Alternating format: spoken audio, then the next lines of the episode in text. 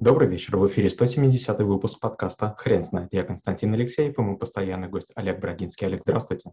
Константин, добрый вечер. Хрен знает, что такое бактерии, но мы попробуем разобраться. Олег, расскажите, почему бактерии – это навык? Бактерии окружают нас постоянно. Бактерии живут в воде, в водных взвесях. Если они по каким-то причинам высыхают, они выбрасывают споры, которые тоже являются болезнетворными. Из них потом появляются новые бактерии. Можно сказать, что споры – это яйца бактерий. И, безусловно, есть много разных вещей, странных для нас, которые мы не понимали о прошлом, которые желательно знать сегодня. Например, было время, когда люди много пили вина, много пили водки, много пили пива по одной простой причине. Вода часто была плохого качества, она не проходила никаких медицинских процедур или там обеззараживаний или кипячения, и поэтому часто больных лечили пивом. В Германии, в других странах иногда рацион больных в больницах содержал 6-8 литров пива, то есть нужно было выпить. Получается, выдерживание человека без воды оказывалось оздоровляющим и имело там положительный эффект. А с другой стороны, есть территории, на которых можно пить воду. Это удивительно. Некоторые районы Альп, некоторые районы Канады, этих территорий все меньше и меньше.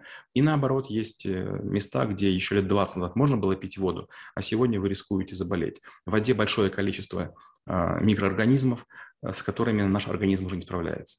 Если раньше женщины ходили с ведрами за водой с коромыслом и приносили домой, потом воду пили и животные, и люди, кто угодно, постепенно образовывался иммунитет. Он передавался от родителей, в первую очередь от матери, к ребенку, и многое было хорошо. Сегодня же бывает такое, что дети покупаются в реке, 1-2 глотка сделают воды случайно, и вдруг оказывается, что они страшно болеют. Почему? Потому что бактерии нахватались, с которыми ранее их организм не сталкивался.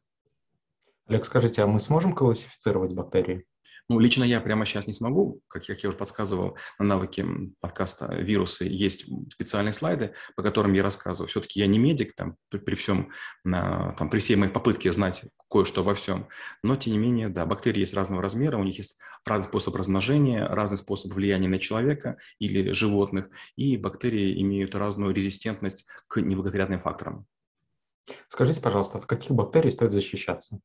В первую очередь, конечно, надо понимать, что мы защищаемся, в общем-то, не от бактерий, а мы защищаемся от того, чтобы не использовать предметы, которые потенциально эти бактерии могут содержать. Потому что наш глаз не позволяет определять бактерии, они слишком маленькие, хотя, конечно, под микроскопом это возможно.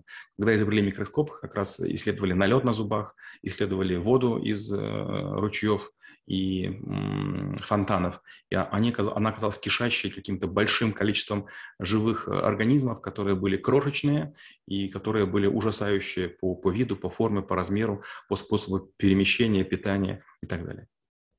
Скажите, какие бактерии можно использовать человеку? Во вред человеку можно некоторые бактерии использовать и в пользу тоже. Часто бывают молочные продукты снабжают какими-то бактериями, там бифидобактерии, лактобактерии, которые помогают справиться нашему пищеводу с какими-то разладами. Из-за того, что мы едим очень много вредной еды, много химической еды, нам кажется, что мы вроде бы нормально все поели, мы там съели какие-то крылышки из KFC, запили их там кока-колой, но нашим бактериям очень некомфортно. В коле содержится кислота, в крылышках содержатся там специи, которые выжигают желудок, и бактерии гибнут просто тоннами.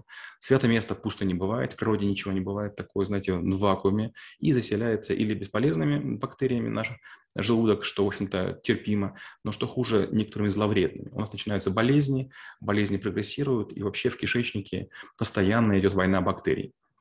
Опять же, есть такая интересная штука, очень необычная, может быть, неприятная. Есть такой способ лечения людей, когда кал здоровых людей, засовывают в кишку людей больных для того, чтобы они набрались необходимых бактерий. Некоторые думают, что молочные продукты, на которых написано, что там есть живые бактерии, они очень полезны, но это тоже не совсем так. Если есть технология производства, и бактерии аккуратно выливаются в чан, в котором есть или йогурт, или сыворотка, или молоко, или какие-то другие молочные продукты, куда ни шло. Но если льется, как я видел на некоторых заводах в России, то, это, конечно, нужно слышать, но некоторые бактерии их расщепляют в лепешку. Если лить их с высоты в жидкость, это все равно, что лить их на бетон. И, конечно, они от этого очень сильно страдают, их разрывают, у них очень нежные тельца, как будто бы такие маленькие медузки, с одной стороны.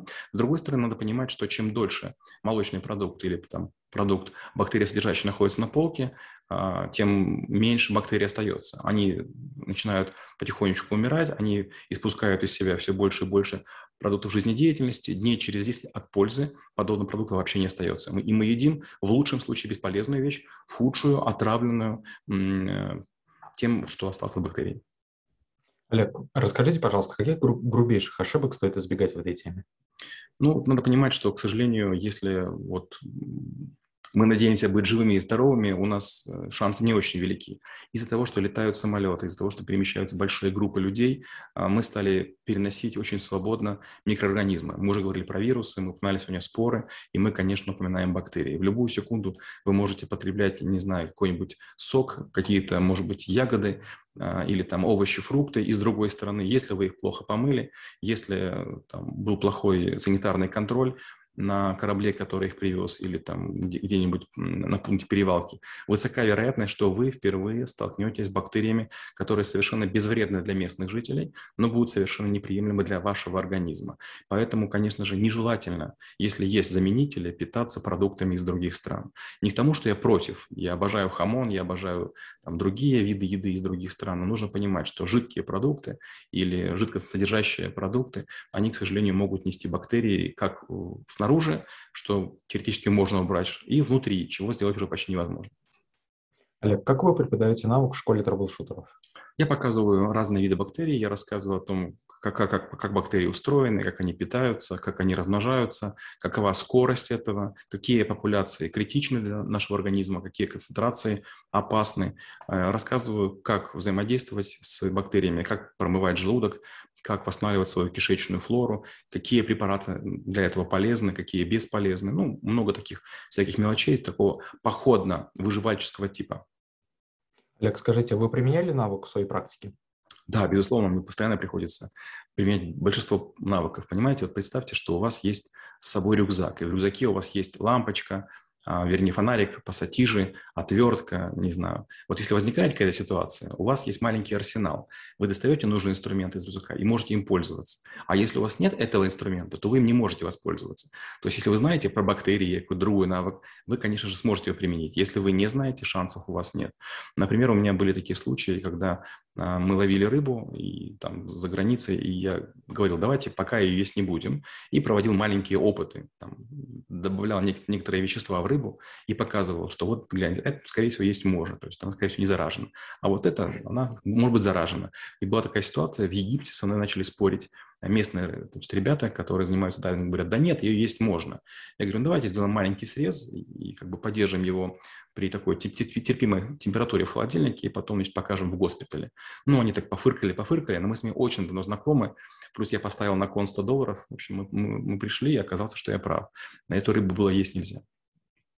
Спасибо. Теперь на вопрос, что такое бактерии, будет трудно ответить. Хрен знает.